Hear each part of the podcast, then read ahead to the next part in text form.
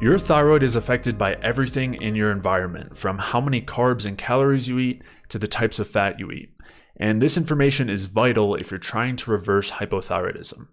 We're going to be going over all of this information and more in today's episode of the Energy Balance Podcast, a podcast where we dig into the physiology behind the bioenergetic view of health and teach you everything you need to know to maximize your cellular energy.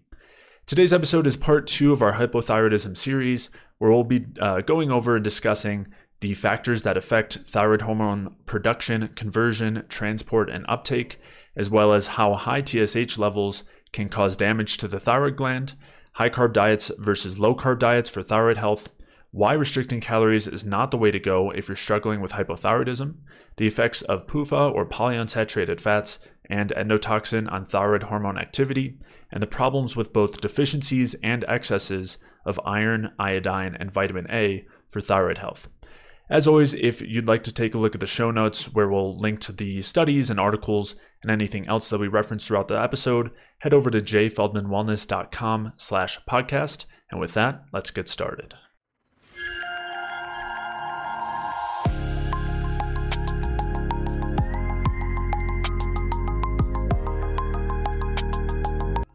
All right.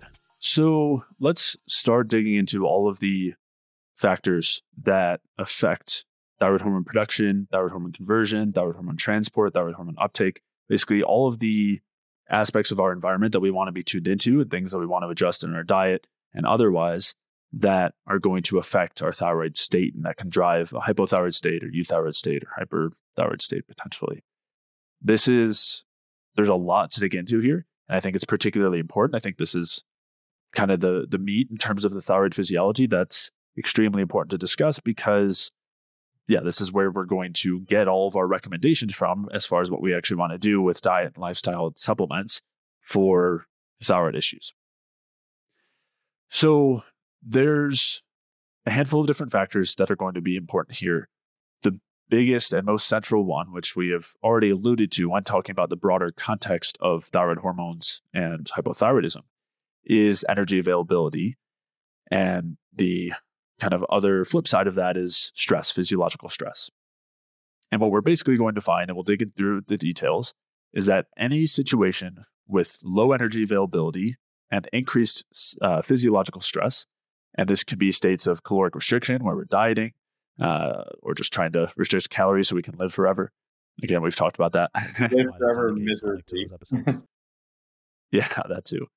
Uh, whether we're trying intermittent fasting or other long-term fasts, if we're doing excessive amounts of exercise, if we are dealing with any sorts of other issues that could be inhibiting our energy production or driving stress. This could be environmental toxins, which we'll discuss. It could be a lack of nutrients. It can be a lack of sleep. Uh, it could be uh, yeah, I mean, the presence of excessive amounts of certain nutrients, uh, the presence of heavy metals, all of these factors that drive a low energy, high stress state are going to, at different points, basically cause low thyroid activity. And so we'll kind of talk through each of these and what parts of the thyroid system they impact and how that translates to our thyroid health. So, when it comes to the general physiological stress state, there's a couple things that will happen. One is it'll actually directly inhibit the thyroid hormone production at the thyroid gland. Another is that it's going to reduce the conversion of T4 to T3 via activity on the D1 and potentially D2 uh, deiodinase enzymes, depending on the tissue. And then the other piece is that it'll tend to increase reverse T3 production via the activity of deiodinase 3. So we'll talk about different factors involved in physiological stress, the main ones being the stress hormones, and then kind of secondary ones being the inflammatory cytokines and how they affect the conversion of thyroid hormones and production. But again, the basics, which we just described, is that anything that's going to drive this state uh, is going to lead to reduced thyroid hormone conversion and reduced thyroid hormone production. That includes sleep deprivation or, or not good sleep, low carb diets, low fat diets, which we've talked about how those can cause increased stress as well. I'll link back to uh, that episode and, and research there.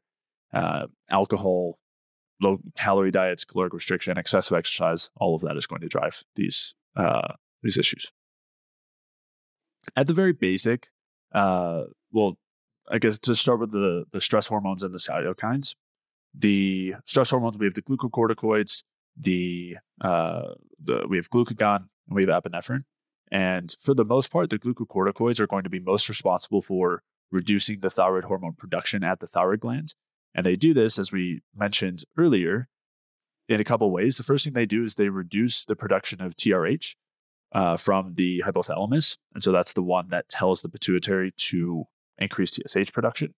The other thing that they do is they reduce the pituitary's response. So this is directly in the pituitary. They reduce the response to TRH. So this reduces the TSH production as well. So in those two ways, we have reduced signals telling the thyroid to produce thyroid hormone. As we've talked about, whether you have high cortisol or you're using some sort of glucocorticoid medication, this can create a state where you have low TSH, but you're still very hypothyroid because your body is still low in thyroid hormones, but it's not proper. It's basically inhibited the feedback signals the glucocorticoids have be by exhibiting these effects. The other thing that they'll do directly in the thyroid gland is they'll inhibit the thyroid peroxidase, as we discussed, is the primary uh, enzyme required for thyroid hormone production. And it also inhibits one of the steps of thyroid hormone production, which involves the hydrolysis of the colloid in the follicular cells, which is one of the main steps needed for thyroid hormone production. So that would be the, the main way that the glucocorticoids affect thyroid hormone production. And then the other side is the inflammatory cytokines, the interleukins, interleukin 6, interleukin 1 are, are pretty commonly discussed, TNF alpha, interferon gamma. These are all inflammatory cytokines. And they also have a very similar effect to the glucocorticoids, where they inhibit the pituitary's response to TRH. And then they also uniquely inhibit the conversion of T4 to T3 within the thyroid gland. So this is, you know, we've talked about things that will reduce peripheral peripheral production of T3. And we'll discuss those in more detail. But this is something that actually uh, reduces the T3 production in the thyroid gland, and so that'll lead to it, you know, producing that the very few micrograms already that it's supposed to produce won't be uh, produced in the context of high amounts of inflammatory cytokines. Yeah, and uh, I think this this all kind of makes sense where you see glucagon, cortisol, uh, adrenaline are starting to decrease thyroid hormone signaling because you're essentially having hormones that are saying, "Hey, we don't have exogenous adequate exogenous substrate coming in, or we need to mobilize tons of substrate for a stressful event." And so the body's saying, "Okay, let's let's not then drastically increase our metabolic rate when we have these increased demands that we already have to mobilize substrate to. And that that kind of makes sense, right? Because you only have a limit. You have the body has a limited amount of resources, and it has a limited ability to utilize those resources in a, in like a period of time. So basically, the body has to fine tunely regulate what it's going to do to meet its demands. It's not going to drastically upregulate the energy output by all the cells with thyroid hormone if it's under a stressful situation and it needs to just drive the the substrate that it's liberating to specific tissues to meet that demand or if it's chronically limited on uh, limited on its uh, the energy coming into the system. So it makes sense that these things work in that capacity. As far as the inflammatory cytokines you may be thinking well this is kind of a like why do are the inflammatory cytokines having this effect and it's because the inflammatory cytokines, they're directly integrated with the stress hormones. You start to see that IL-6, tumor necrosis factor alpha, et cetera, will raise the stress hormones like, like the glucocorticoids. But the other thing that they do is they are also altering energy metabolism as well. So they're basically they the they're saying, hey, we have this inflammatory sim- stimulus. Maybe we have an infection. Maybe there's a tumor, et cetera, and we need to we can't just drastically upregulate metabolism and all these other areas because we kind of have to deal with this this situation. So again, it's a fine-tuned system that's adjusting to the constant metabolic flux that the that the body, the organism's experiencing on a regular basis, and that's why they're all intertwined. And this is where you start to see that it's not just knowing the thyroid axis, but it's understanding, okay, hypothalamic pituitary axis, understanding the sympathetic nervous system, understanding what's going on with the sex steroids and understanding what's going on with the immune system and how those pieces are interacting on each other and then what's driving these other these other pieces as well right? It's you can measure tumor necrosis factor alpha in you can go and say okay like this person has elevated tumor necrosis factor alpha. But the question is why? Because unless you start to address what's going on to that extent like why is that being elevated? Is there a gut issue? Is there end is there low grade endotoxemia Is there uh, a, a tumor or something along those lines? Until you start to figure out this underlying issue, if you can't like just throwing thyroid hormones or throwing these other things at the system aren't necessarily like going to and solve the problem in and of themselves. You can help to fix what's going on in the thyroid axis, but you're not going to help to minimize these other elements that are constantly being upregulated from whatever this external stimulus is. So it's really important to get to those roots. And and that's why and when we in the beginning the way we we preface this is that hypothyroidism is not the problem entirely itself. There's something driving the hypothyroidism and the question is can we fix these underlying factors that are driving this lower thyroid state and also then it's not that you have to do either or but you can also fix what's going on with the thyroid as well so like you can take a multi-pronged uh, multi-pronged approach but it's really important that you you fix these underlying pieces as well because you can hop on thyroid hormone and I, i've seen people do this i've seen people do this in certain spheres like some of the bodybuilding spheres it's like oh my my hormones are low let me just supplement all these external hormones but it's like i'm on low carb and i exercise eight days a week and I um I I like driving these like heavy stress and then it's like get weird responses to these things. And it's like you're not you can you're on thyroid, you're supplementing thyroid and testosterone, but your glucocorticoids are elevated from all these external life factors. And then then you're wondering why things are aromatizing and why your thyroid hormone is not working how it should. It's because those other underlying pieces weren't corrected. And and this is the importance of understanding the integration of these things and understanding that the inflammatory cytokines will directly modulate thyroid. So they do it directly at the hypothalamic pituitary axis and then also directly at the thyroid gland as well. And then they are adjusting conversion peripherally It's because they're they they could be impairing. Say it's an endotoxin driven situation. Well, now you're having impairment at the liver. Tumor necrosis factor alpha itself can drive increases in cholesterol production alone. So the may that's where you start to see like understanding the integration pieces becomes really important instead of understanding things as oh TSH is elevated, so you must is you must be hypothyroid. Oh, TSH is fine, so you must be euthyroid. It's like no, there's way more to the picture, and it's really important to understand all of these pieces in an integrated manner. Yeah, absolutely. And I don't think we clarified specifically what the inflammatory cytokines are, but just in case anybody is not familiar with those, basically these are signals that signal inflammation. That's why they're called inflammatory cytokines. They're just chemical messengers essentially that are signaling that state. So it's another way of saying that inflammation and distress, including in all of the contexts that you were talking about, Mike, is going to inhibit the thyroid hormone production uh, by inhibiting the signaling and also the actual production within the gland. And then, as you mentioned as well, these things do affect conversion as well. So the in the case of the production and the stress hormones, it's mostly cortisol that's going to have that effect. But when it comes to conversion, all of the stress hormones, the glucocorticoids, mostly cortisol, epinephrine, and glucagon, will all inhibit the conversion of T4 to T3 and increase the conversion of T4 to reverse T3. And so this is that situation where they inhibit the deiodinase 1 and stimulate deiodinase uh, 3, which is what we discussed earlier in terms of the regulation. And the inflammatory cytokines have that exact same effect.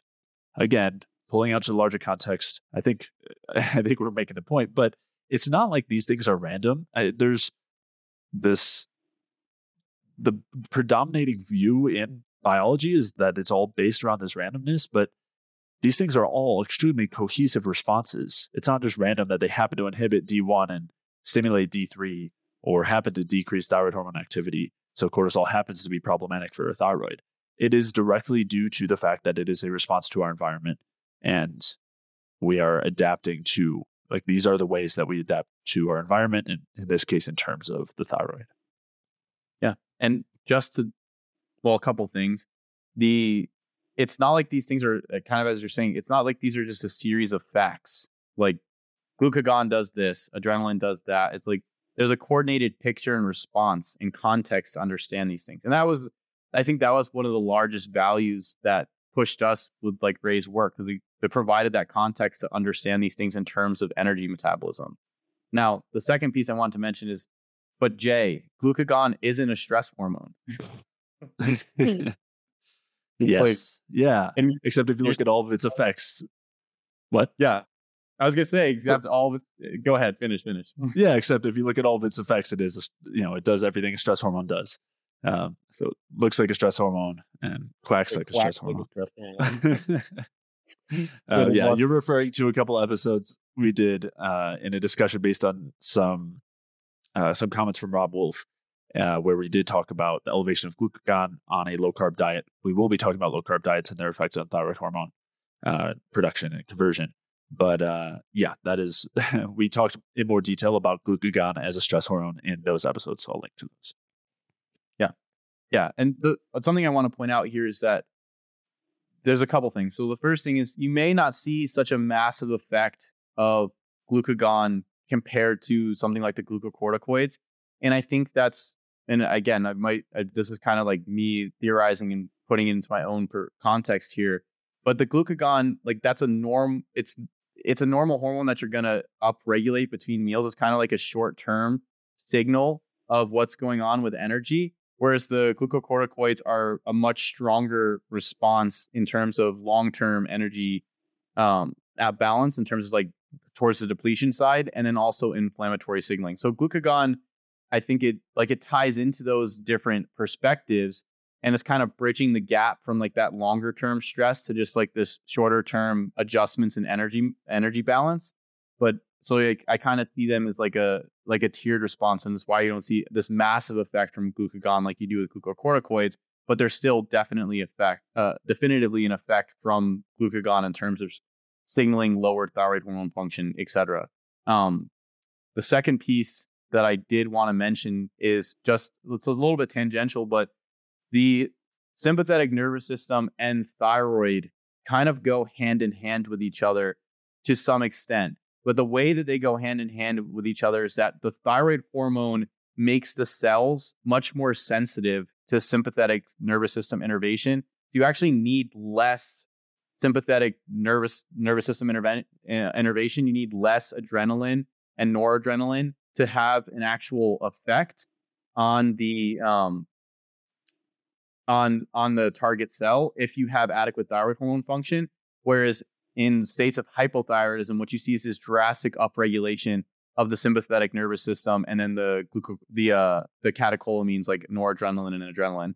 So, because a lot there's kind of in the research can be like a little bit. Uh, if you're first going through it, you can be like a little bit confused. I know for me, it was like a little confusing at first to see this interaction, and then when you there's some interesting studies that start to put this into perspective, and basically are showing that thyroid hormone allows you to get by essentially with less of the uh, the catecholamines. So, and on the flip side, something that I think this plays in part with people's responses to it, maybe initially, is that if you're coming off low carb, if you're coming off keto, carnivore, anything like that, uh, intermittent fasting or like low calorie dieting, and you have lower thyroid function, and then you try to just implement T3 or like or NDT or active thyroid hormone, and you get a really bad response initially. I don't think that's because thyroid's just bad for you. I think it's a combination of having lowered thyroid hormone function and then driving a high sympathetic nervous system, high catecholinergic state, which these things are known to do, and then trying to put thyroid hormone on top of that. And it's like now the cells are going to be more responsive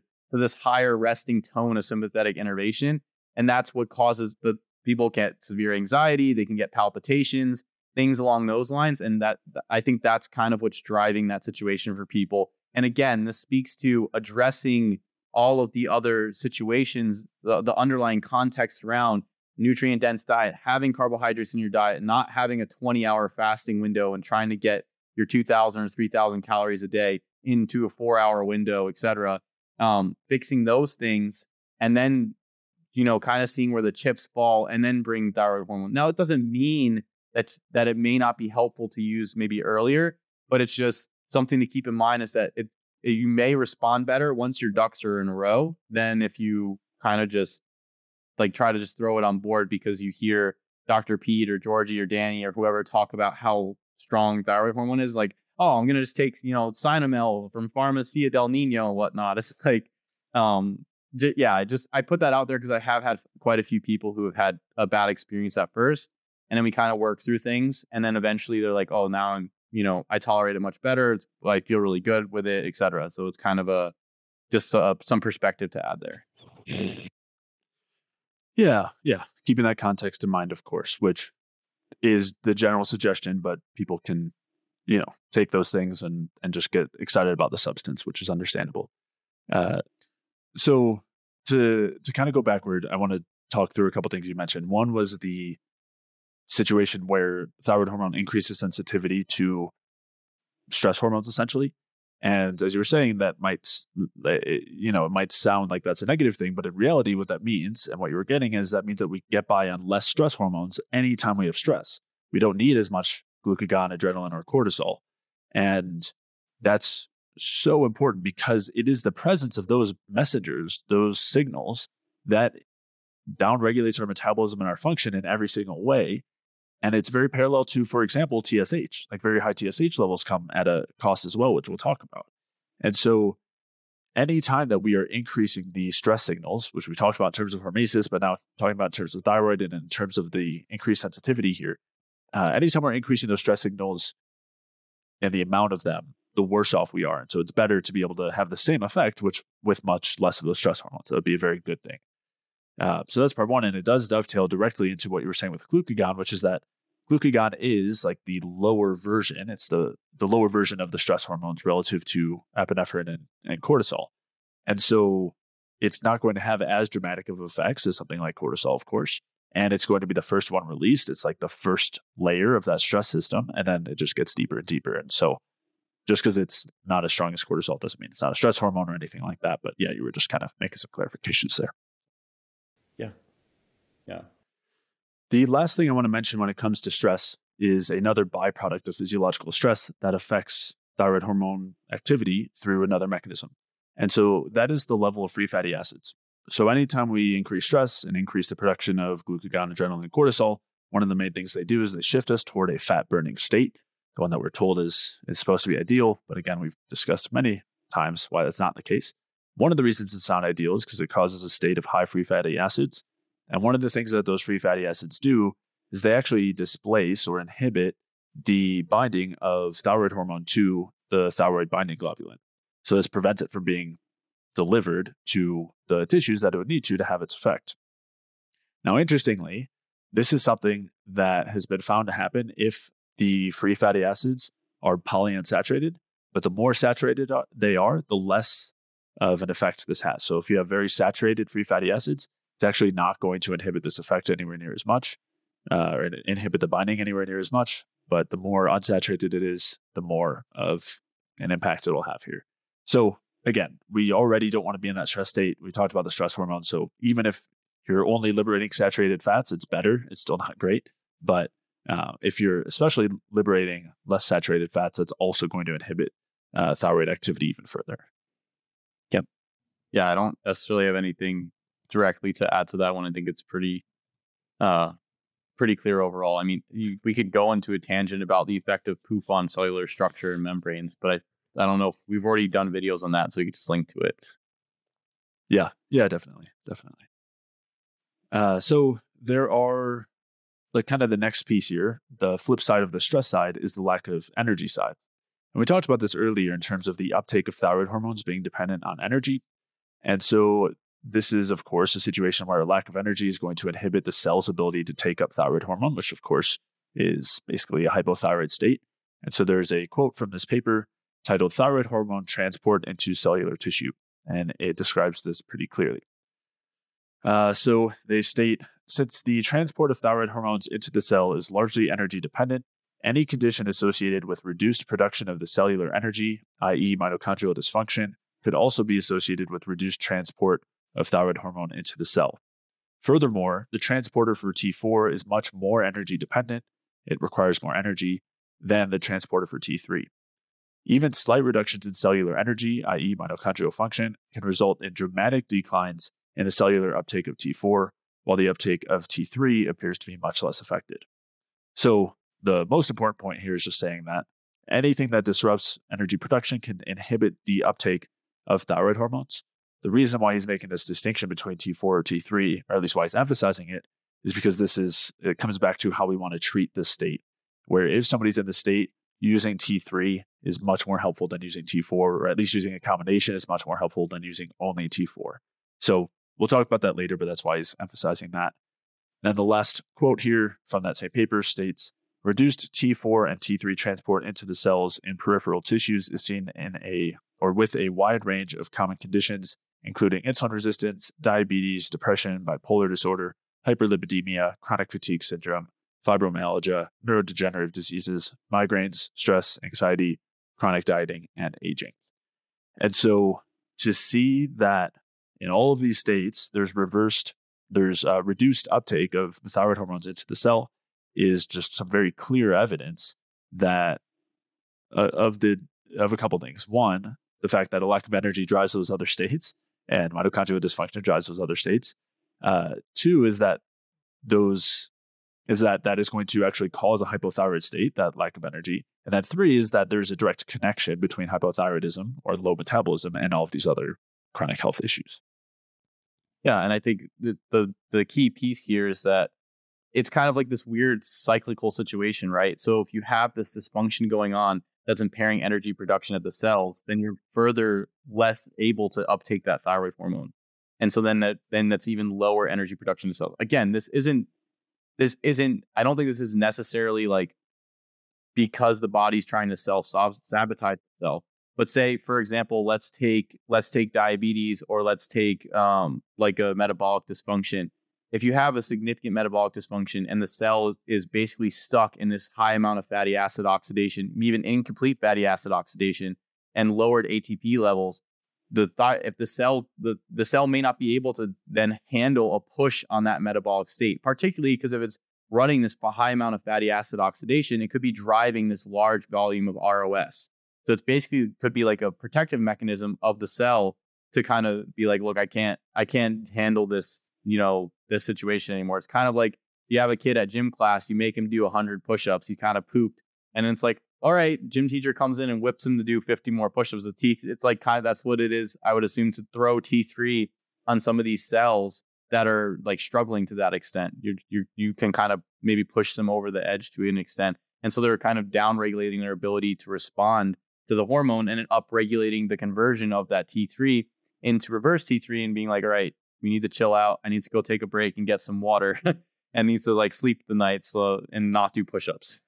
So that's kind of that's kind of the way I see some of these um some of these things. And again, this isn't just like what's with all of these syndromes, insulin resistance, diabetes, depression, bipolar, etc. We've talked about numerous elements where some of these things are driven by stress hormones or possibly driven, for example, diabetes being driven by like endotoxemia, insulin resistance being driven by low grade endotoxemia, those upregulating those cytokines and that affecting the energy metabolism at the cell and then like all the hormonal axes across the board. So it's kind of again, it's not just this random energy dysfunction at the cell and then thyroid then the cell just doesn't respond to thyroid hormone. It's this coordinated coordinated responses to things going on in the environment. And by environment I mean not only external things but also internal things going on in the system. That same study that you as an example that you discussed, Jay, I think that was the Holtorf study. They they talk about in that study that um, after they did like cycles of dieting in in uh, I think this was in rats, the weight weight loss occurred at half the rate, and then weight gain occurred at three times the rate, and that was a function of the uptake of the cell. So essentially, the organism was exposed to this drastic caloric restriction uh, or, and basically energy restriction, it upregulated all of these these hormones, corticoids, catecholamines, glucagon, etc., maybe growth hormone, and essentially it put the cells in like a, a bit of an energy depleted state, and then now they're not responding to thyroid hormone as well, and now the the the system is prone toward because the metabolic rate is lower toward storing more weight. And so it's like again, these it's a multitude of responses are going on. You have the external element of lowered energy intake by basically going on these on a harsh diet and then subsequently you have the internal hormonal responses that are driving these changes in the metabolic state of the cells and then there's subsequent responses to things like thyroid hormone which can again like it that becomes like a delicate balance to reverse but uh, just the overall picture of how there's like a coordinated response metabolically to what's going on on an energetic level yeah, yeah, absolutely. Uh, th- that's a really great uh, point, and I like that study a lot. Talking about the uh, weight regain and everything, it's one we'll have to uh, break down in a future episode. I think it's a yeah, it's a really important one. Yeah. So moving on from energy availability, another factor that will directly affect thyroid hormone production, and this is something that we were talking about in terms of a balance within the thyroid gland, is oxidative stress. Do you want to touch on that one, Mike?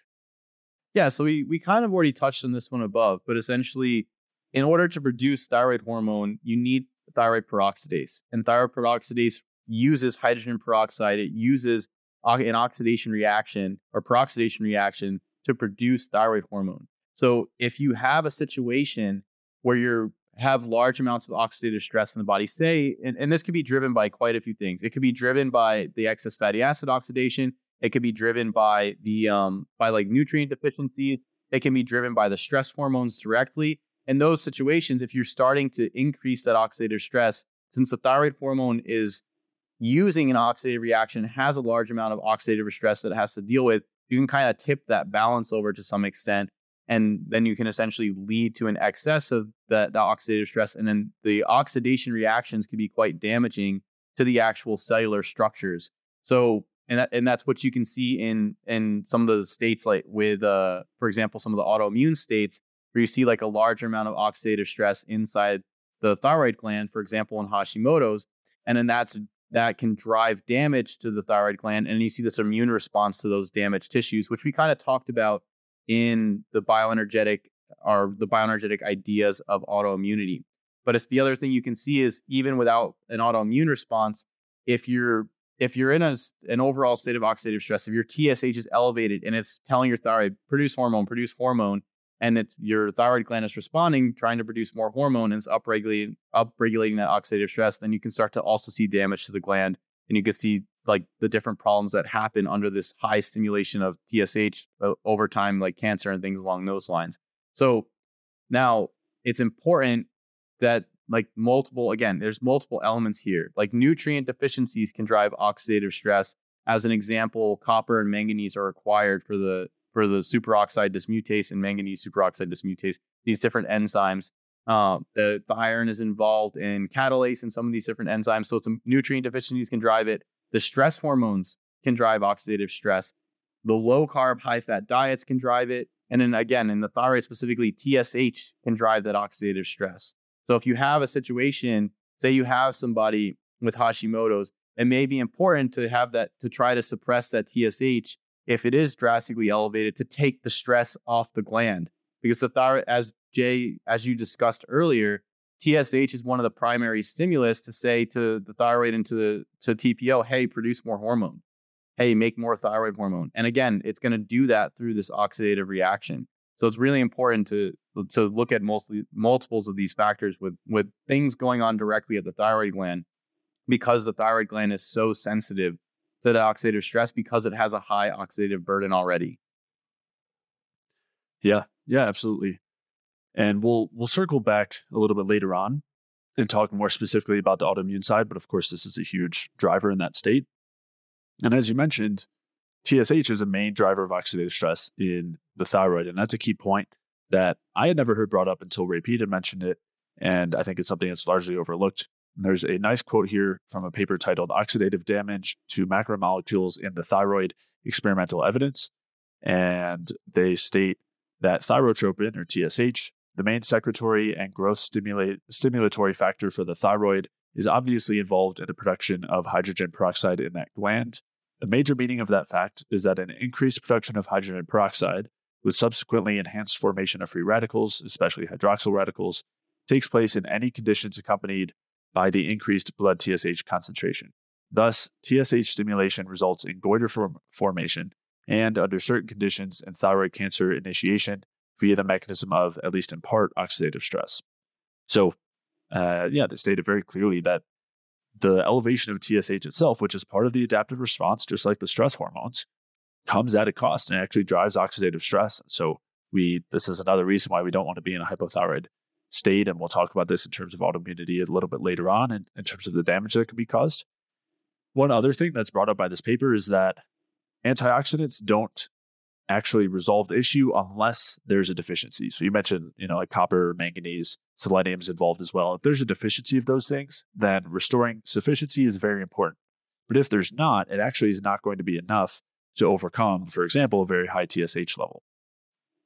And they state that here, they state that the results obtained in humans and in animal models suggest that oxidative damage in the thyroid, especially this associated with thyroid cancer, is accompanied by increased activities of antioxidative enzymes or increased production of antioxidants, what probably represents the defense mechanism. So, what they're basically saying is that you already have upregulated antioxidant systems in these degenerative disease states in terms of the thyroid. So, that is obviously not sufficient to prevent that state. And this is why, if you're in that state of high oxidative stress, just upregulating those antioxidants in a larger chronic way is not actually going to be sufficient to prevent that state. And this directly parallels with the hormesis conversation that we've had, the series that we've dug into it in very much detail, where it basically, again, just highlights this idea that we do not want to be stimulating the defensive adaptive uh, systems for some supposed benefit. Those things are there to rescue us from a less beneficial situation. They are not the solution toward improving our health.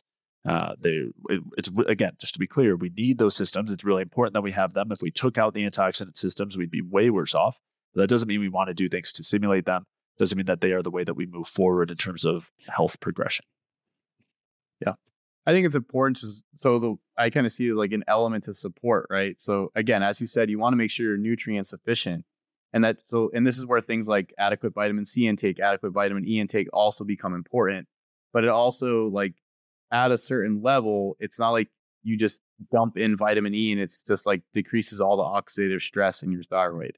So there's like there's multiple pieces, there's multiple elements to be sufficient in, but it's one piece of the puzzle. It's not the only puzzle.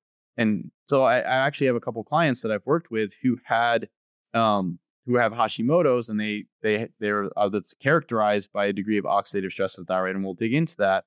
And essentially, some of the things like when we when we looked at some of the testing, selenium was actually over the reference range. So selenium selenium is something that's generally recommended for uh, correcting things along the lines with Hashimoto's and also for dealing with oxidative stress because it's involved in the the glutathione enzymes, the, the enzymes that are produce and utilize and recycle glutathione. But in this situation, just dumping selenium in her case probably would have been actually more detrimental, not helpful, because she was already sufficient and she was actually higher than she needed to be. Um, and that it wasn't necessarily making that difference. So again, it's about sufficiency of these different things. You want to have make sure these systems are supported so that they can help to deal with it. But another mechanism or another piece that would have been help that's helpful is also lowering lowering that stimulating effect on the gland directly, which would be the TSH, which is something that that we you know that we worked through, that we discussed, et cetera, with this client specifically. And so that's what you're also seeing here with the study is they're talking about basically or alluding to bringing that TSH value down, taking the pressure off the thyroid, not needing to upregulate uh, thyroid peroxidase and have the oxidative stress in the gland and perhaps allowing it to like recover a bit. Yeah. Yeah, absolutely. Uh, that's a great point. Great points there. Great example. So I want to talk about some other factors that affect uh, affect thyroid hormone conversion production. Ones that we've discussed, but I want to talk about them in a little bit more detail in terms of things that are dictating our fuel and energy availability. Uh, this will be carbohydrates, uh, calories, and also the feeding window and, and blood sugar regulation and that side of things. All right, just a quick interruption here to mention that if you're dealing with a lot of the really common symptoms of hypothyroidism, low energy and fatigue, chronic pain, weight gain, digestive symptoms, brain fog, poor sleep, hormonal imbalances, or any other low energy symptoms, then head over to jayfeldmanwellness.com slash energy where you can sign up for a free energy balance mini course where I'll go over all of the different things that you can do from a diet and lifestyle perspective to maximize your cellular energy, improve hypothyroidism, and resolve these symptoms and any other chronic health conditions. So again, head over to jayfeldmanwellness.com slash energy to sign up for that free energy balance mini course. And now back to the episode. So, in terms of carbohydrates, there's a couple of ways through which a low carb diet is going to reduce thyroid activity.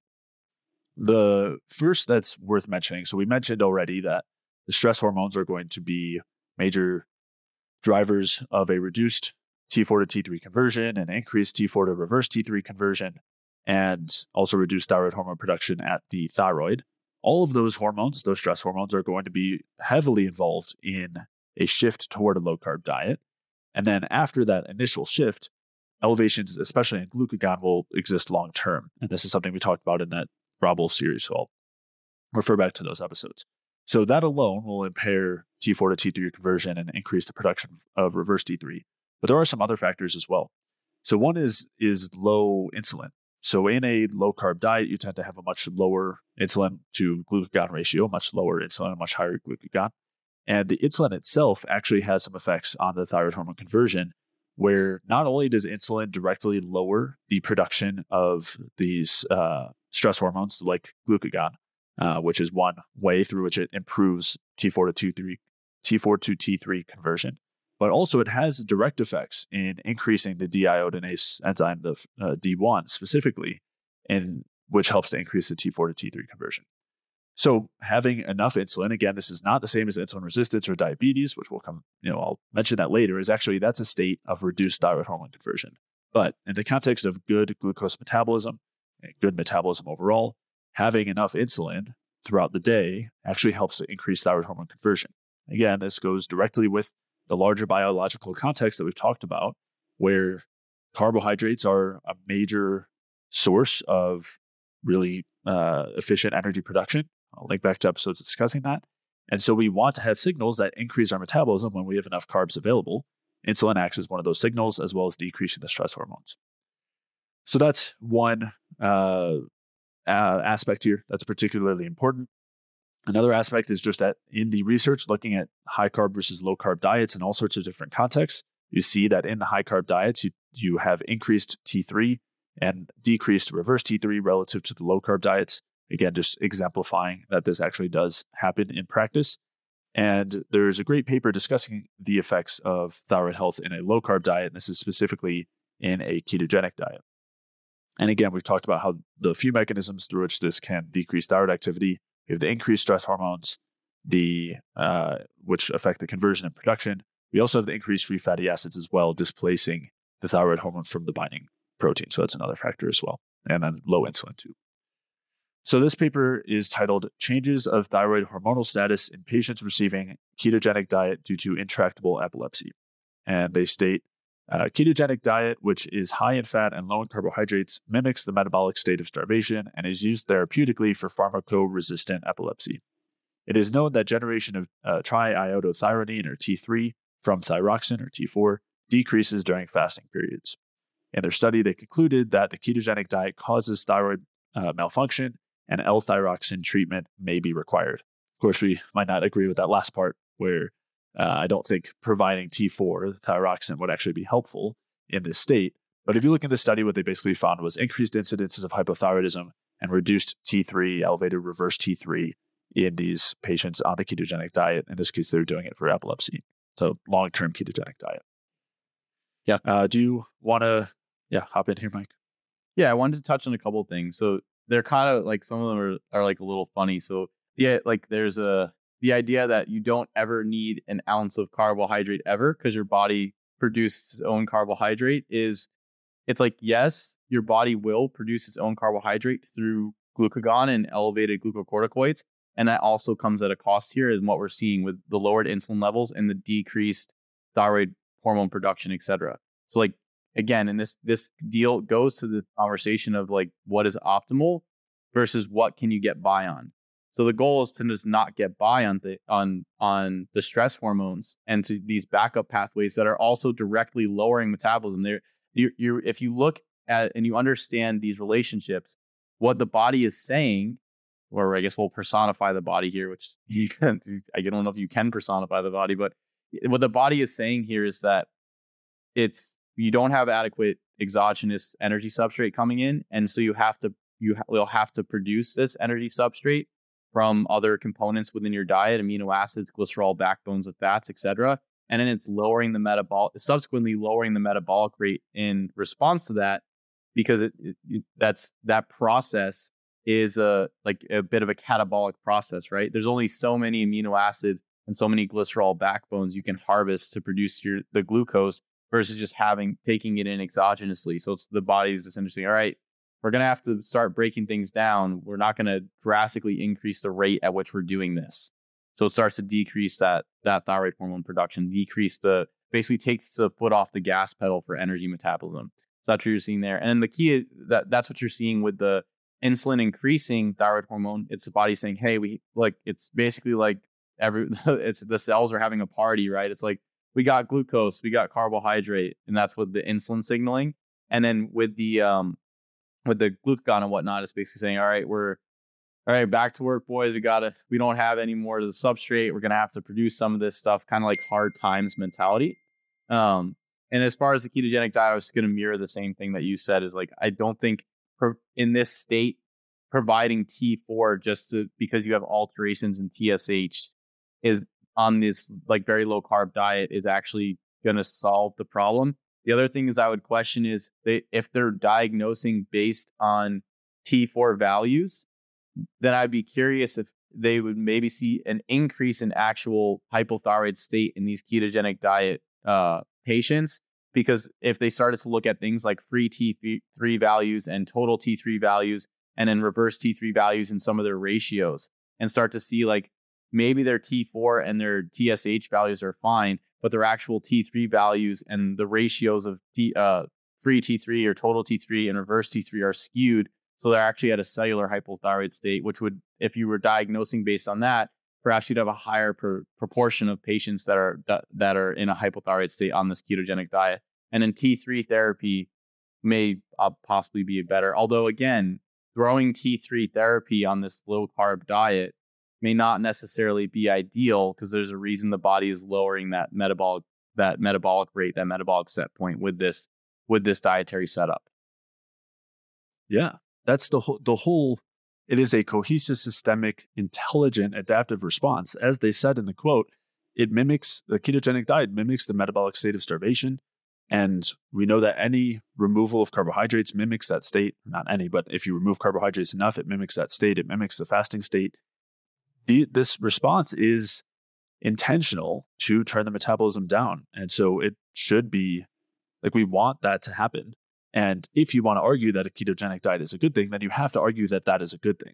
That that is that the low metabolism and hormesis and stress is what leads to longevity and health.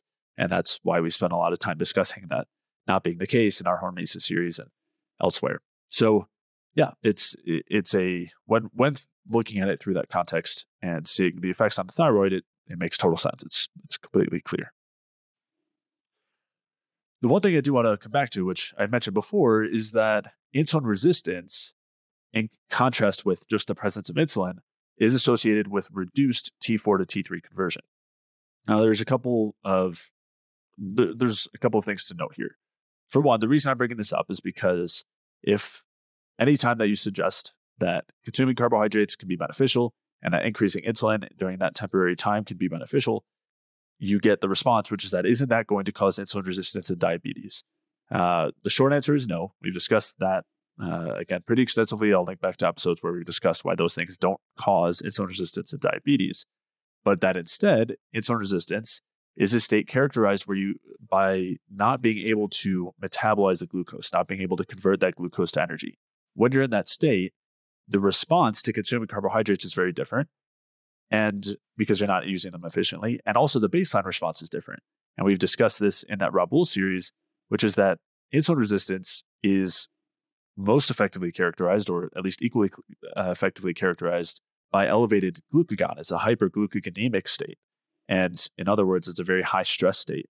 And so, of course, high stress hormones are going to inhibit T4 to T3 conversion despite high insulin in an insulin resistant state. And so that's why, at least one of the main mechanisms through which you see that effect, but also the reduced energy production and all of the other effects of that, which we talked about the oxidative stress, the cytokines, all of those things will also lead to impaired T4 to T3 conversion. So those are very different things. Consuming carbohydrates that will increase insulin versus insulin resistance. Those are absolutely not the same. So I just wanted to make that clarification. Yeah, and I think this this like a, a parallel point that kind of exemplifies this a bit is when we were talking about obesity and the mechanisms of obesity, they talk about this idea of leptin resistance versus an idea of hepatic ATP levels. So leptin resistance is that leptin essentially tells the body, hey, you know, we we're we're full. It's an appetite signal. It says we're we're full. And what they're seeing in obesity is you have this elevated leptin signaling, but people are still hungry to some extent, or or they're still gaining body fat despite the elevated leptin levels. So they say, oh, it's leptin resistance. What they were talking about in that paper specifically was that perhaps the hepatic ATP levels, which are actual marker of the energy production at the cells, are at a lower level, which is driving an increase in appetite despite what the leptin signaling is. And so diabetes, I think you can see as kind of like a parallel state where the cells have a low ATP, a low ATP level, low AT, uh, particularly low glucose oxidation, increased fatty acid oxidation, and they're despite having these high amounts of insulin, they're not effectively able to oxidize the carbohydrate and produce ATP appropriately from the carbohydrate because of the dysfunction that you have going on at the cell specifically from multiple there's multiple different layers to that obviously.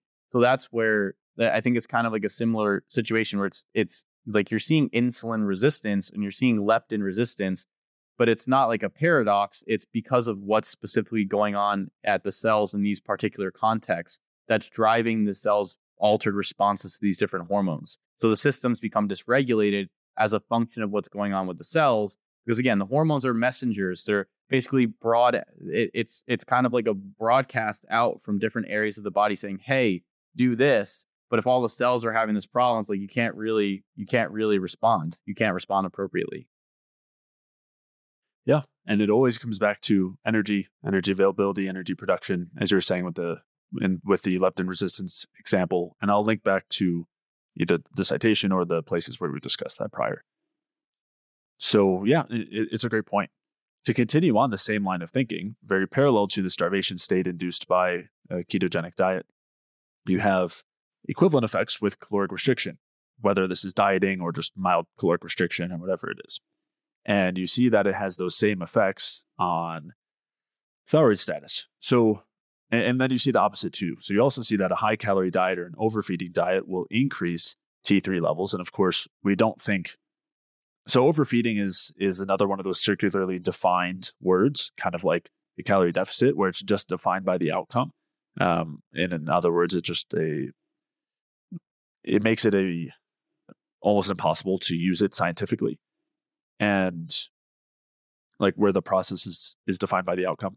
But anyway, we wouldn't suggest that somebody overeats to the point where they're gaining weight to increase thyroid activity. But the point here is that if we are getting sufficient calorie intake, it will increase T3. And if we're not getting sufficient calorie intake, it will lower T3. And one thing that is brought up anytime we bring up the concerns with caloric restriction, and sometimes when it's brought up in the research as well, is that if there are adequate micronutrients and protein, then a low calorie diet is not a problem. And this has actually not been found to be the case, specifically in terms of thyroid activity. So, this paper is titled Effect of Long Term Calorie Restriction with Adequate Protein and Micronutrients on Thyroid Hormones. And they state that long term caloric restriction with adequate protein and micronutrient intake in lean and weight stable healthy humans is associated with a sustained reduction in serum T3 concentration, similar to that found in calorically restricted rodents and monkeys this effect is likely due to caloric restriction itself rather than to a decrease in body fat mass and could be involved in slowing the rate of aging. Of course, we will uh, kind of ignore that last line there about slowing the rate of aging. We've discussed that in those aging episodes and we've referred back to it a couple times. But the important part here being that the caloric restriction directly reduced T3, and this had nothing to do with protein intake or micronutrients, and is something that's seen across species, not just in humans.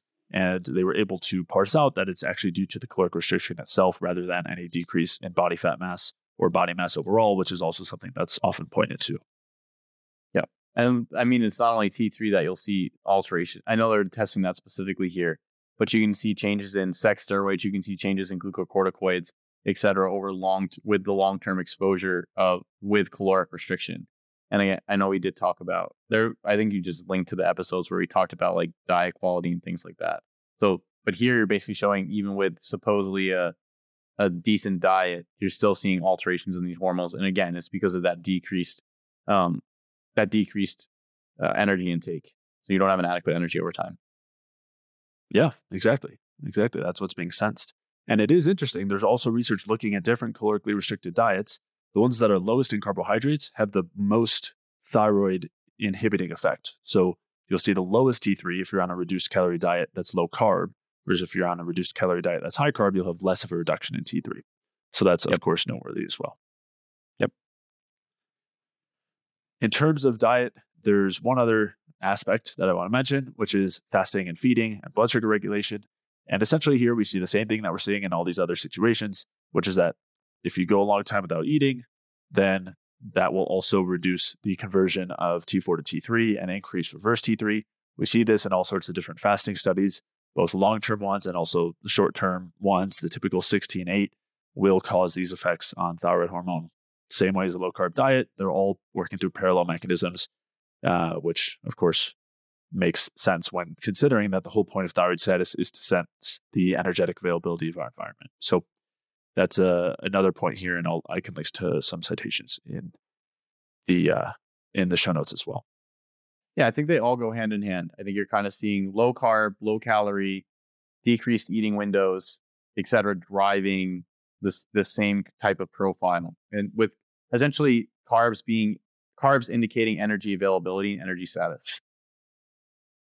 So the one other thing that I wanted to mention when it comes to the fasting and food or meal frequency side of things is that even if we're not fully fasting, on the other side, if we're eating relatively consistently every several hours to avoid the big spikes in stress hormones, then that's also going to minimize any conversion from T4 to reverse T3 and maximize conversion from T4 to T3. So it all goes hand in hand along with a you know good carbohydrate containing diet and all of that. All of the hormonal state will shift toward improving the thyroid state.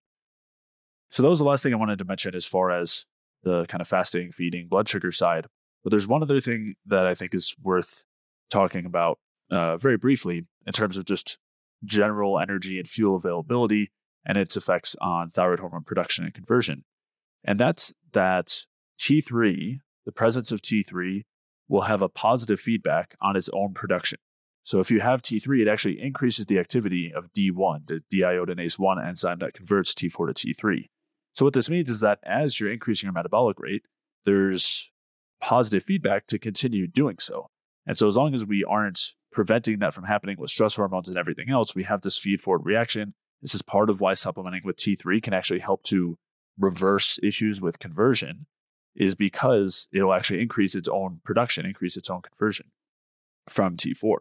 So not only is it just incredibly beneficial, but it's also one of these situations where if we are doing the kind of quote right things and we're not doing the low carb diet and we're not uh, restricting calories or fasting or anything, we can fix the conversion issues that could be underlying our, our hypothyroid state. Um, and we'll have this kind of feed forward positive feedback loop that will continue to raise our metabolism and oppose stress, decrease stress. Yeah.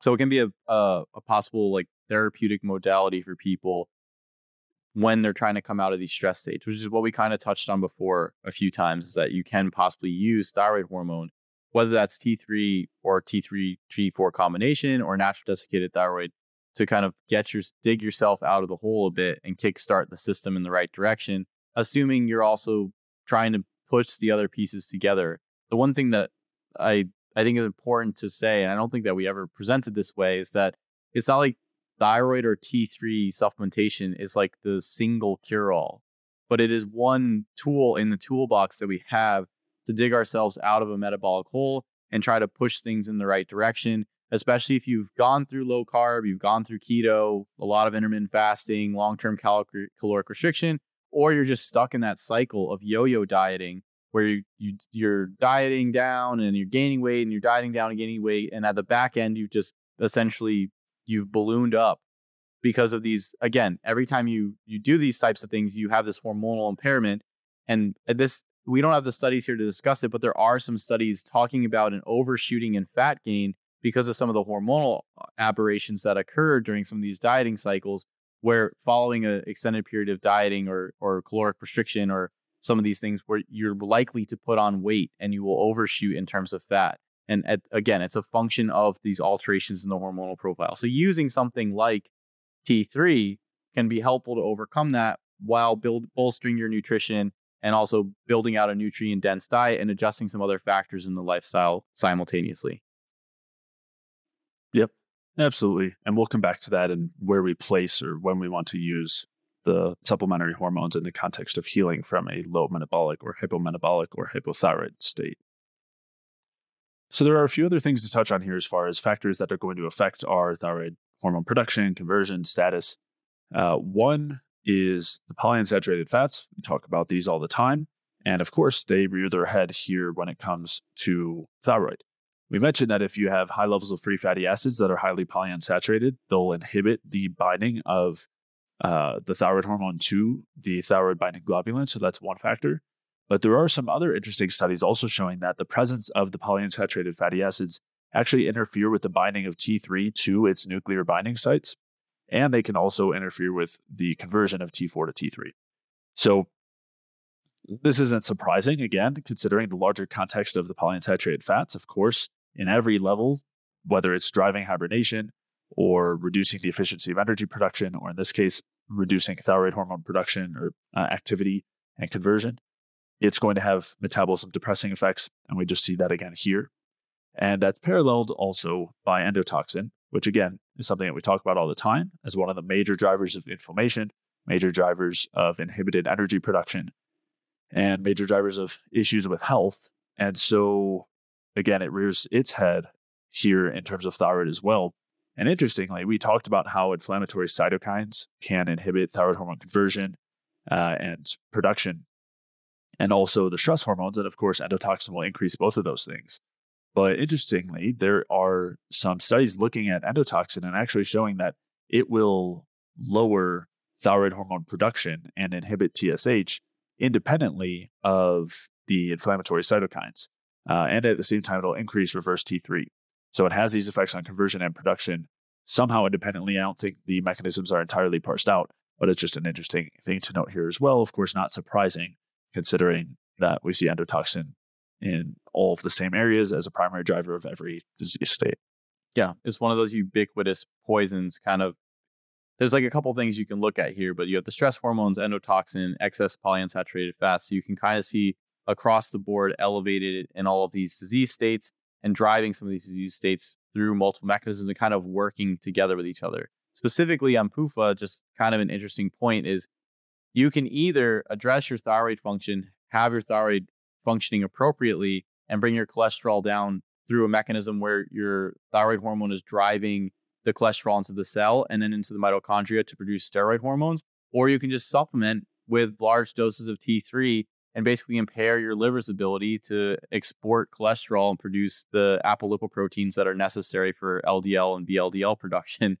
So, kind of just like this, I think the reason I bring it up, I know I'm kind of saying it tongue in cheek, is that it's like understanding these mechanisms and working through like these different mechanisms and and understanding why we're doing what we're doing can become quite important instead of just looking at the overall effect where it's like oh T, uh, omega 3s they they lower they lower cholesterol levels so and triglycerides so if you take you know three grams a day you get x y and z benefit.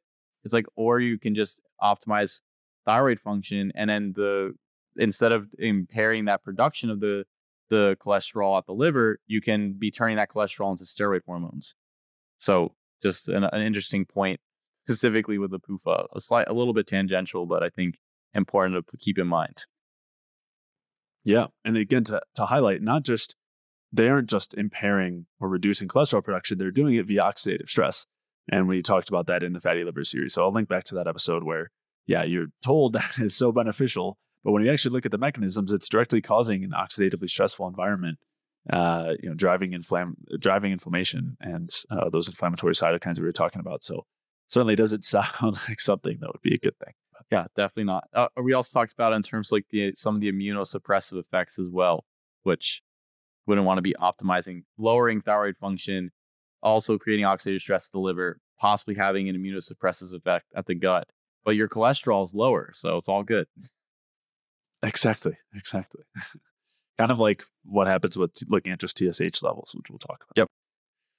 So, some other factors that affect thyroid hormone production and conversion. We've talked about the micronutrients here. There's a couple that I want to highlight. So, outside of just the many that are involved in thyroid hormone production and conversion, there are certain balances to be had. So, we talked about this in terms of, I would say, the three major ones, which are iodine, vitamin A, and iron. And when I say three major, it's because A, they're majorly involved in thyroid hormone production and activity, but B, major in terms of wanting to make sure that there's sufficiency, not deficiency, but also that there's not excess, because excess of any of those has thyrosuppressive effects. And so when it comes to iron, we I don't know if we talked about how thyroid peroxidase is iron dependent, and that's what's required for producing thyroid hormone. And when we have an iron deficiency, it reduces the ability to produce thyroid hormone. It also ends up reducing thyroid hormone binding to its nuclear receptors, much like uh, vitamin A. We need vitamin A for that as well. And then the iron is also involved in T4 to T3 conversion. But of course, in a case of excess iron, that's going to be a primary driver of oxidative stress. And we talked about how that's going to do the opposite. That's going to impair thyroid hormone production and conversion. So that's one where we definitely want to be careful of balance and also all the other cofactors that go with it. So it's being used properly. You mentioned copper earlier, which is a major factor there. And, you know, the same thing will uh, can be said for vitamin A and iodine. So when it comes to iodine, you mentioned earlier how how because iodine is involved and necessary for thyroid hormone production, people suggest taking massive amounts of iodine. Uh, but there's actually research showing that, and this was, I don't remember what, I, I want to say this was over weeks, it could have been over months. But what they found was that uh, supplementing iodine at 1.5 milligrams per day lowered thyroid hormone production. That's high compared to what you would get in the diet, but it's not high compared to what a lot of people supplement with. Yep. And also, this was again not like a lifetime long study. So if you're supplementing with even lower amounts of iodine for a long period of time, that could also be something that inhibits uh, thyroid hormone production. So that's one to be aware of. And the reason why it does that is because the iodine, when you have excessive amounts, it actually prevents iodine uptake at the thyroid. So it actually ends up preventing the whole reason why you're wanting to take it. And and that's also it's function it's doing that as a protective mechanism to the thyroid so that it doesn't it's not overloaded with iodine and starting to produce large amounts of oxidative stress to try to increase this hormone production through TPO. Now, it's also not good because it, that thyroid suppressive effect, like what you see in the rat studies with excess iodine intake, is it will increase TSH. So the body, it the body with the excess iodine, like there's a local protective effect from the I think it's the Wolff Chaikoff effect. But then at the same time, the body starts to sense that there's a lowered amount of thyroid hormones, and then it starts to elevate TSH, which again, acutely, maybe not a bad thing considering circumstances, but in the long term can actually lead to increased uh, oxidative stress at the thyroid gland. So again, it's, it's as you already mentioned, it's important to have sufficient intakes, not excessive or inadequate intakes. And something that I did want to just bring up briefly, to, particularly on the iron pieces, we had, on the bioenergetic helpline recently, we had just discussed there's a uh, a woman who had reached out and she had said that she had had some hemorrhaging and then her her ferritin and her iron values were low. And then she started to experience like a whole host of some of these other symptoms. And and what we talked about there is correcting her iron as kind of a first step because that as we're talking about here you need adequate iron not only for TPO but for a whole bunch of the enzymes for example cytochrome C oxidase I think it has a heme component which is iron dependent inside the mitochondria as well so iron is, and this kind of, uh, let me finish the statement. So, iron is extremely important inside the body for tons of enzymatic functions, as a very basic example for carrying oxygen in the blood. However, as we discuss, excess or or deficiency are quite problematic. Now, just to point out here, there's this a lot of this going around in some of the spheres of like iron being this like ubiquitous bad player overall and that we just need to like keep unloading iron as much as possible and that's been like kind of bleeding into some of the bioenergetic sphere. I don't think that's a necessarily ideal view to hold on iron as much as the sufficiency view is because again like the, the arguments are like well copper has all this function and 300 enzymes and yada yada and things along those lines and it's like iron is just as absolutely essential to a lot of these enzymatic processes, to thyroid hormone production, to energy metabolism at the cell, to oxygen carrying, also to antioxidant defense. It's involved in uh, quite a few of the antioxidant enzymes and it has functions there. So depleting iron can lead to a degree of oxidative stress because of the lack of that enzymatic function, as well as having an excess. So, again, it's important to have an adequate amount of the iron specifically and to not view it as like this primary negative factor it, unless you have an excess. Now, I have had people come off carnivore who that are like quite iron overloaded, women included, not just men.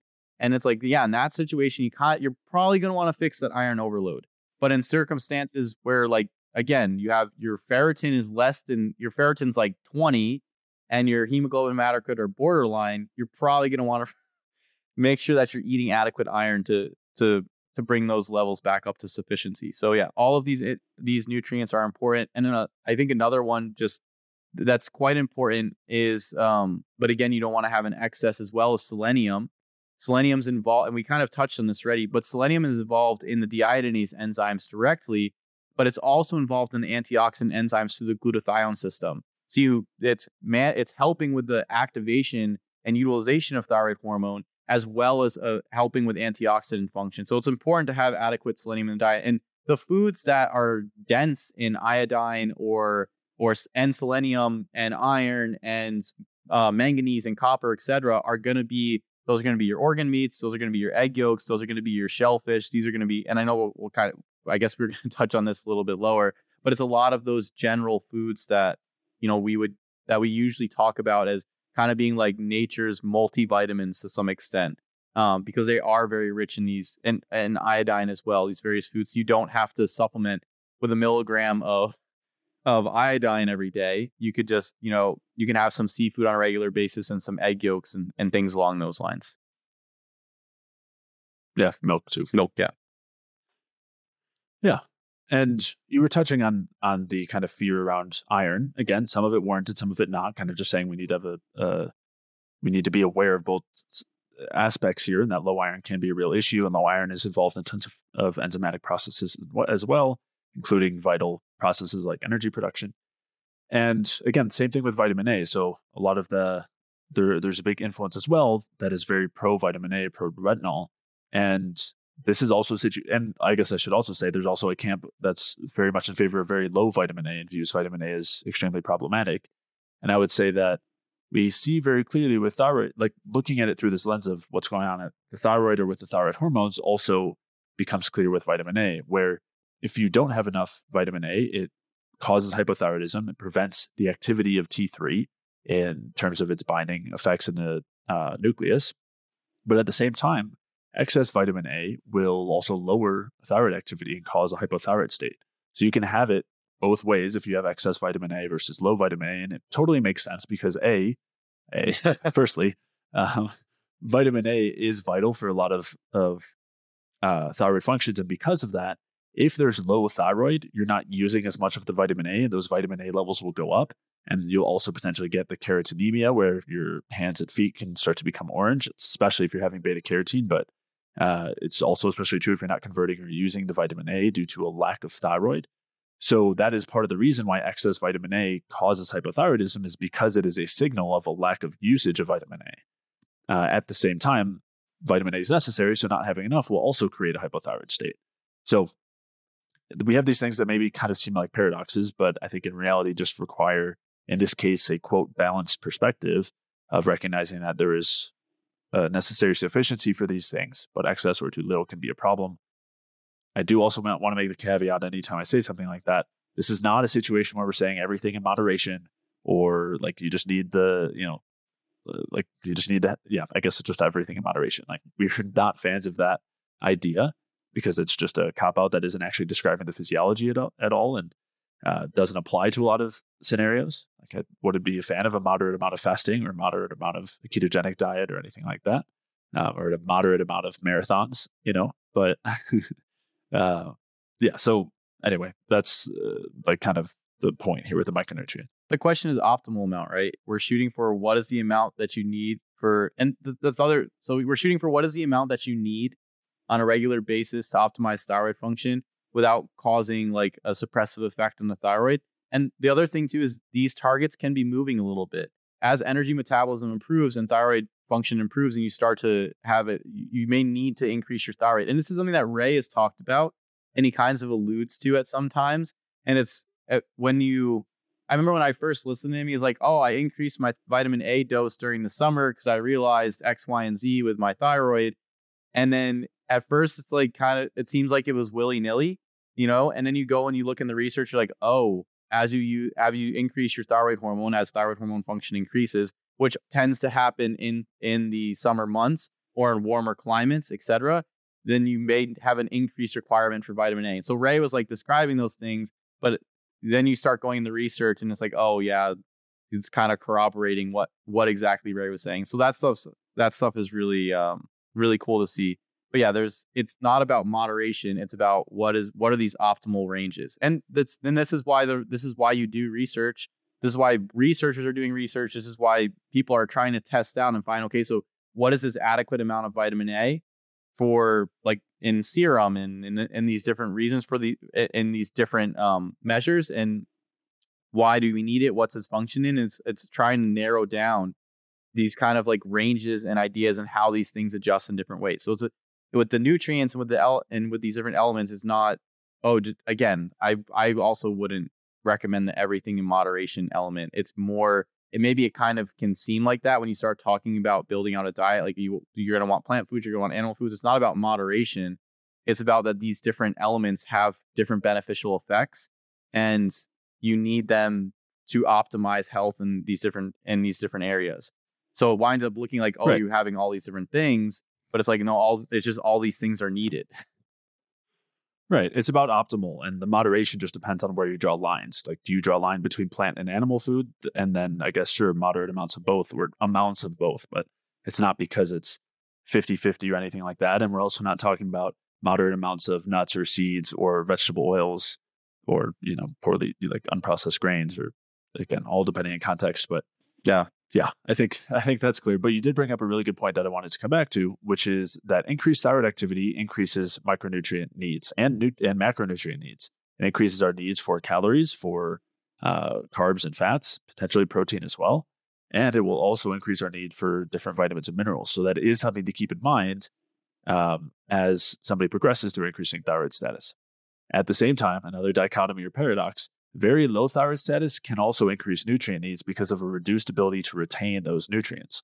So, this is something that Ray had talked about a lot in terms of magnesium, uh, where basically a, in a low thyroid hypometabolic state, you're not able to effectively retain magnesium. So, you can take grams and grams to get a desired effect. But as you actually improve the underlying state, improve your metabolic state, thyroid state, you won't need anywhere near as much magnesium to have the same effect and, and still be functional. So, again, that's another principle that can be helpful. It applies in some cases, not to everything, but uh, yeah, just worth mentioning there. Yeah, that one actually, I remember when Ray was saying that again, like I when he first when I first heard him say that, I was like, okay, but I didn't understand the mechanism. But then when you start to go through and you understand, okay, increased thyroid hormone increases ATP production, and then ATP and magnesium are bound together in the cell.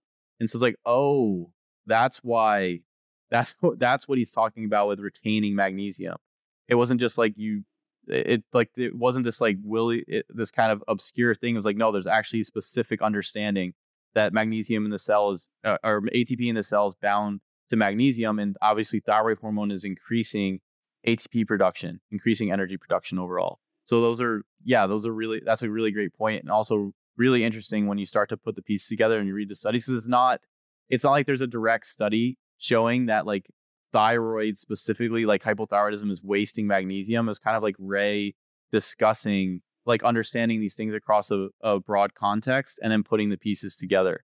And then you start, when you, you see it, it's like, wow, this is great. This is amazing. Yeah. Yeah. There's a lot of, there's a lot of like systemic complexities there uh, outside of just the ATP magnesium complexing, but you also have general increased activity of different stress systems like the RAS system, when you have increased aldosterone, that's going to cause the wasting of potassium and magnesium. Also, when the cell has less energy, it's not going to be able to literally retain it in its structure, the potassium and magnesium, and it's going to allow sodium and calcium in, and the potassium and magnesium will get uh, pushed out, and you'll have a lot of bulk water in there. It won't be well structured. So that's another factor too. So it's yeah, it's it's really cool to see all the layers there uh, behind behind these things. But anyway, a bit of a digression. So the last uh, grouping of factors that I want to touch on here is uh, environmental toxins and their capacity to affect thyroid hormone conversion and activity and production. So, environmental toxins encapsulates a wide range of different uh, factors that we're exposed to or chemicals that we're exposed to in our environment, from plastics, from adhesives, from all sorts of industrial products, from our furniture with the flame retardants, to the plastic water bottles you might be drinking from, um, to the exposure to heavy metals in food that we're eating or in our water supply or in our cooking utensils, all sorts of things like that. And a lot of these different industrial chemicals, oh, pesticides is another big category as well, um, will have effects here. And so it, it can vary between all of them, but a lot of them have uh, the ability to reduce T4 to T3 conversion. Some of them will inhibit iodine intake at the thyroid. Uh, some of them will impair the binding to of the thyroid hormones to the transport proteins. Uh, some of them will reduce thyroid hormone uptake in the cells. Some of them will actually increase the excretion of thyroid hormone. Again, these are not none of this is surprising considering that our thyroid is just our metabolic response to the the metabolic sensing of the environment, what, what the energy availability is, and knowing that all of these things create equivalent shifts. They shift us toward estrogenicity, uh, they shift us toward hypo, like a hypometabolic state, increased stress. Some of them directly impair ability to produce energy.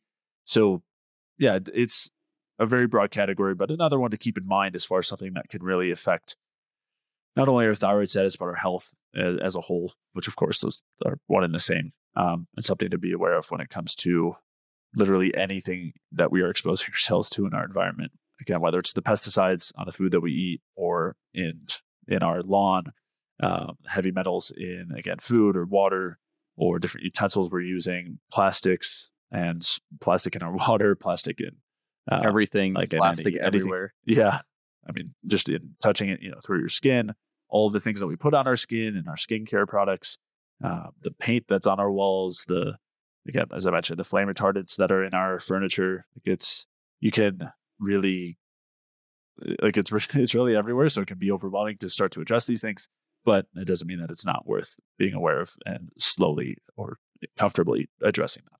Yeah, I mean, there's even so a couple things as a per as a nice example. Well, let me start off with this. It would be nice if there was some like pesticides or chemicals or something that had like this positive effect, right? It's like the pro thyroid pesticide class that just makes the insects yeah. so um what's the hyperthyroid? Well, not hyperthyroid. It makes them uh what's the word I'm looking for? I can't. Not moralistic, but like so altruistic that they choose not to eat our crops. we need we, locust to grasshoppers. Yeah, it turns the locust to grasshoppers. That we need those. Types need an anti-serotonergic. yeah, anti-serotonergic pesticide. Yeah. So that I think that's that's that's our next business venture, Jay. Is we're gonna make the anti-serotonergic, pro-thyroid, anti-estrogenic pesticides. But on a more serious note, as an example, like just BPA in general. I did a couple uh, articles on this in my newsletter, and essentially BPA is. And we went over it in an episode, by the way. Yeah, um, I don't know if you remember, but we yeah. Yeah, so there's there's some interesting research showing that the BPA not only upregulates glucocorticoid signaling, it blocks degradation. It's then it has estrogenic signaling, and then it has anti-androgenic signaling, and then it has anti-thyroid signaling. So it's like the ult, like the ultimate um endocrine disrupting chemical. So it's it's just out of control. Like the the and then it also has functions in altering different like signaling within the brain around learning and NMDA receptors and things along those lines. So it can be it's quite a toxic substance and it has broad ranging effects. So they they the the toxins really can have quite a negative effect on a hormonal profile. And basically there's it's kind of like a, a buzz thing now, but they talk about fertility particularly male fertility, declining significantly, and that being a function of some of the toxins and uh, the pesticides, no, not necessarily pesticides, but the plasticizing agents that we're exposed to and basically degrading or degrading the the endocrine system of males and also females as well. It's just it's they're seeing it specifically in like a decline in, in sperm count and function, etc. So these things do exist. They definitely have a negative effect. It's not like woo woo or anything like that. I know it's not massively discussed in a lot of circles, even even in some of the like health circles, but it, they are things to to keep in mind and to try to avoid to some extent. Like I'm like I would say some of the worst things could be like drinking out of plastic water bottles that have been sitting out in the sun, things along those lines. Um, there's a, there's like a whole host of things that you could do to address these things, but uh, I would it is something to give to give attention to in this overall context because we're we're sitting over here trying to adjust all these factors to improve thyroid function, androgens, and progestins and sex steroids and lower the the stress hormones and it's like these things are directly working against those elements at every step of the way and also even with thyroid like the you can have adequate thyroid levels adequate thyroid production etc but then if you have a if you're loaded up on a whole bunch of chemicals that are blocking T3's ability to interact with the cell or altering T4 conversion into reverse T3 rather than in T3 well it's kind of shooting yourself in the foot foot even if everything else is you know in in the right place so definitely something to consider. Yeah. Yeah, that's that's definitely a good point. One other factor to discuss here when it comes to, uh, I guess, one last thing to discuss when it comes to factors that can affect uh, thyroid hormone production, conversion, and everything related there would be sleep. So there's some good research showing that over time, a lack of sleep is going to cause low T3 and low T4, despite TSH remaining normal. So it seems to have some effects in reducing the T3 and T4 production, uh, possibly T4 to T3 conversion as well. That's in the long term. In the short term, you'll actually see that TSH increases in response to short term sleep deprivation. And this is basically a stress response, uh, similar to a lot of others that would help to increase thyroid hormones to make up for the lack of sleep. But of course, long term, we see a dichotomous effect there. So uh, and one last point is that normally at night, and this is something that Ray Peat talked about as well, is that sleep uh, or night itself will increase the production of stress hormones and things like TSH. And so you will see TSH increases as a part of its uh, normal circadian rhythm to help deal with the stress of, of night. Yeah, you see, I think sleep. it's it peaks around the same time that cortisol does. So you kind of like have these series of stress hormones all peaking at like the last portion of the night. So it kind of starts here, and then as the night goes on, it slowly increases into a peak.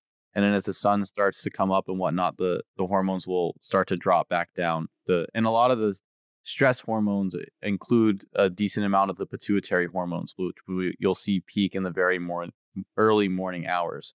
But yeah, the, also something with the sleep piece is disrupted circadian rhythm can also alter thyroid function pretty significantly as well because a lot of the neurons in the brain that are directly involved in thyroid and hormonal regulation which is the i think it's the the are directly tied to the suprachiasmatic nucleus which is the part of the brain that deals with circadian rhythm so strong circadian rhythm dysfunction can alter signaling in those neurons which project down into different areas of the the hypothalamus and then subsequently the pituitary which kind of has a master control over a, de- a large degree of the hormonal systems of the body.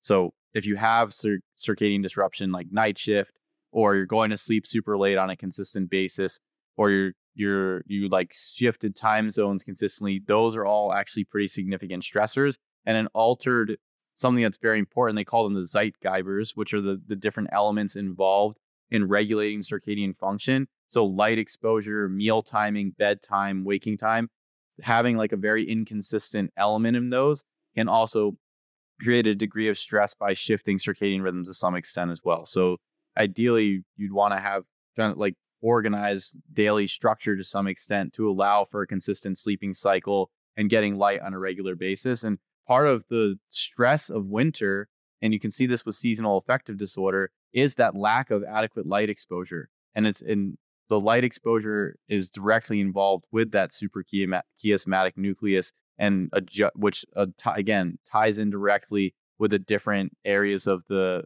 the hypothalamus and subsequently the pituitary. So very important to have circadian rhythm organized to some extent as well, and sleep. Yeah, yeah, absolutely. And we did have uh, some podcast episodes discussing sleep as well, so yep. I'll link back to those. Yeah. Well, the, with the sleep too, brain energy metabolism through the glymphatic system, which what we talked about. So if the the the, the brain cells need to kind of uh, get rid of the metabolic waste from their day through the sleeping process, and so that uh, will directly alter energy metabolism to some extent as well, which as we're talking about is quite key here in terms of like overall health in general. Yeah, yeah, absolutely. All right, we're going to end that episode there and pick back up in part three, where, where we'll be discussing what causes Hashimoto's hypothyroidism, how to properly interpret your thyroid blood work, and what your doctor likely doesn't know about thyroid testing, how your cholesterol values can be used as markers of thyroid status, how symptoms like metabolic rate, body temperature, and pulse rate can be more helpful than blood tests when identifying thyroid status, and the ideal blood test values for optimal thyroid function. If you did enjoy today's episode, please leave a like or comment if you're watching on YouTube. And if you're listening elsewhere, please leave a review or five star rating on iTunes. All of those things really do a lot to help support the podcast and are very much appreciated. As always, to check out the show notes for today's episode, head over to jayfeldmanwellness.com slash podcast, where I'll link to the articles and studies and anything else that we referenced throughout today's episode.